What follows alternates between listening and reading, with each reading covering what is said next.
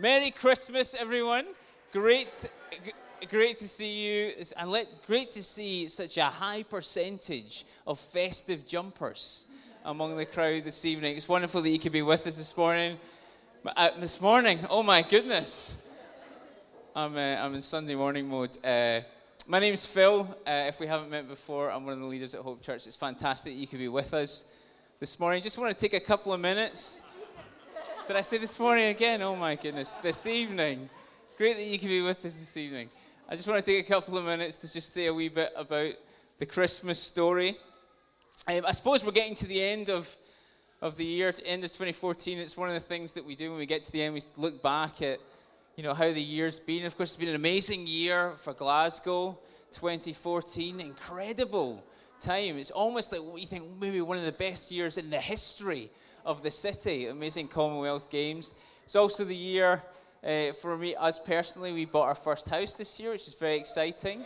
And we found out that we're having another baby next year, which is really exciting. You know, let's hope it arrives with as much haste as the baby did. Maybe not quite as much haste, actually.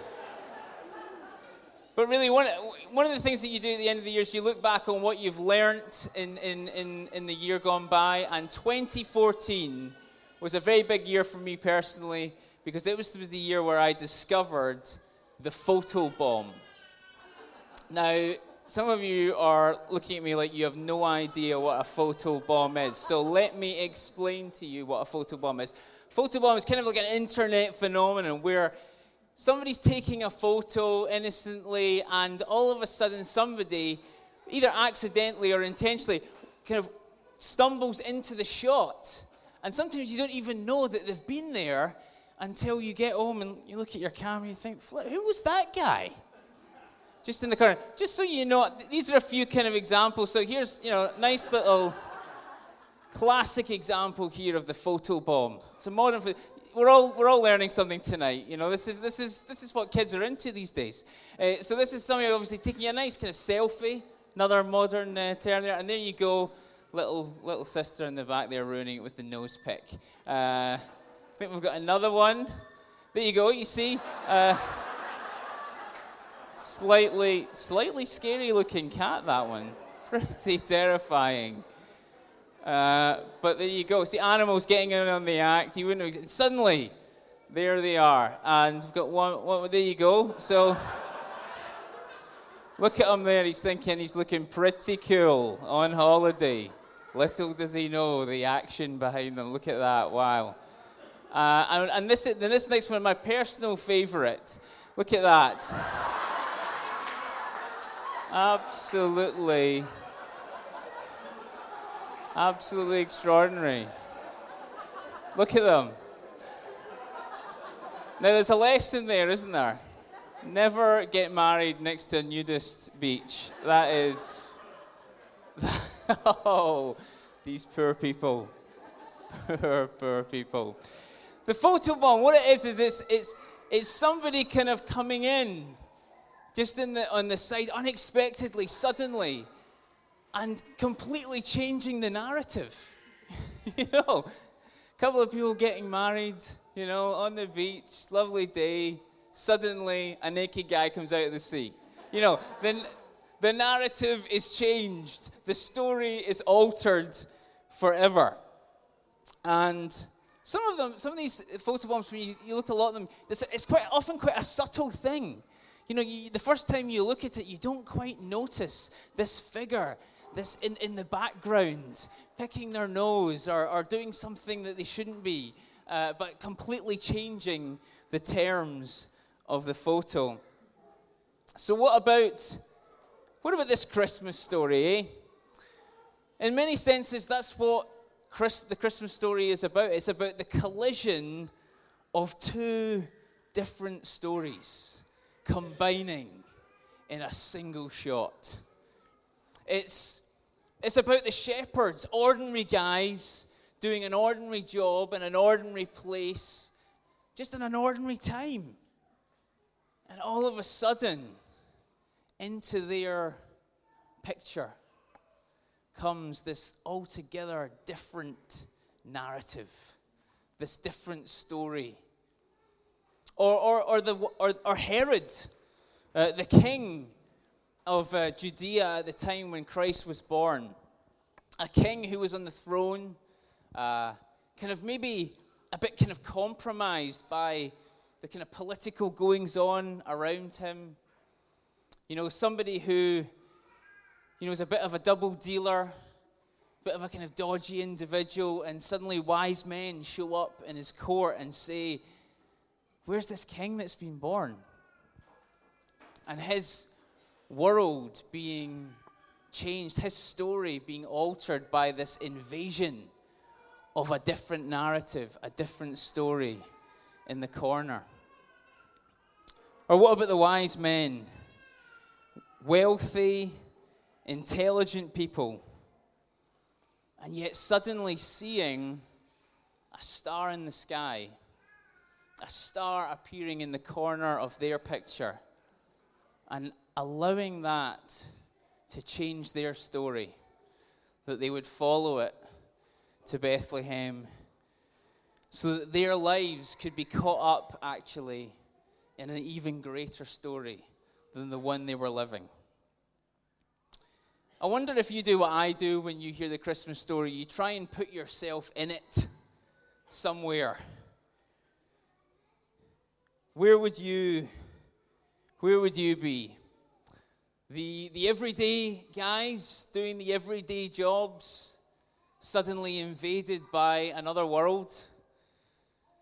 The kind of guy who's, you know, elbowing his way to the top of the tree, maybe making as many friends as enemies along the way, compromised, proud, and suddenly into his life steps a true king.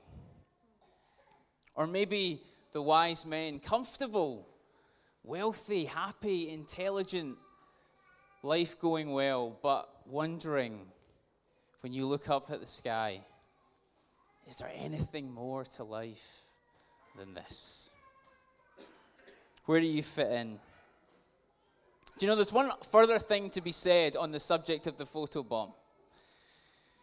Because while the four examples that I showed you were examples of accidental, well, as far as we can tell, accidental photobombs, there is another category entirely of photobomb, the intentional photobomb. I've got a couple of great examples here. Yes, that is the Queen. Your eyes are not mistaking you. That is the Queen photobombing a couple of Commonwealth hockey players. There she is. And then we've got one other. And there's her grandson. I bet they got a surprise when they had a look at that photo when they got home. It's the intentional photobomb. It's somebody deliberately coming into the story to change it.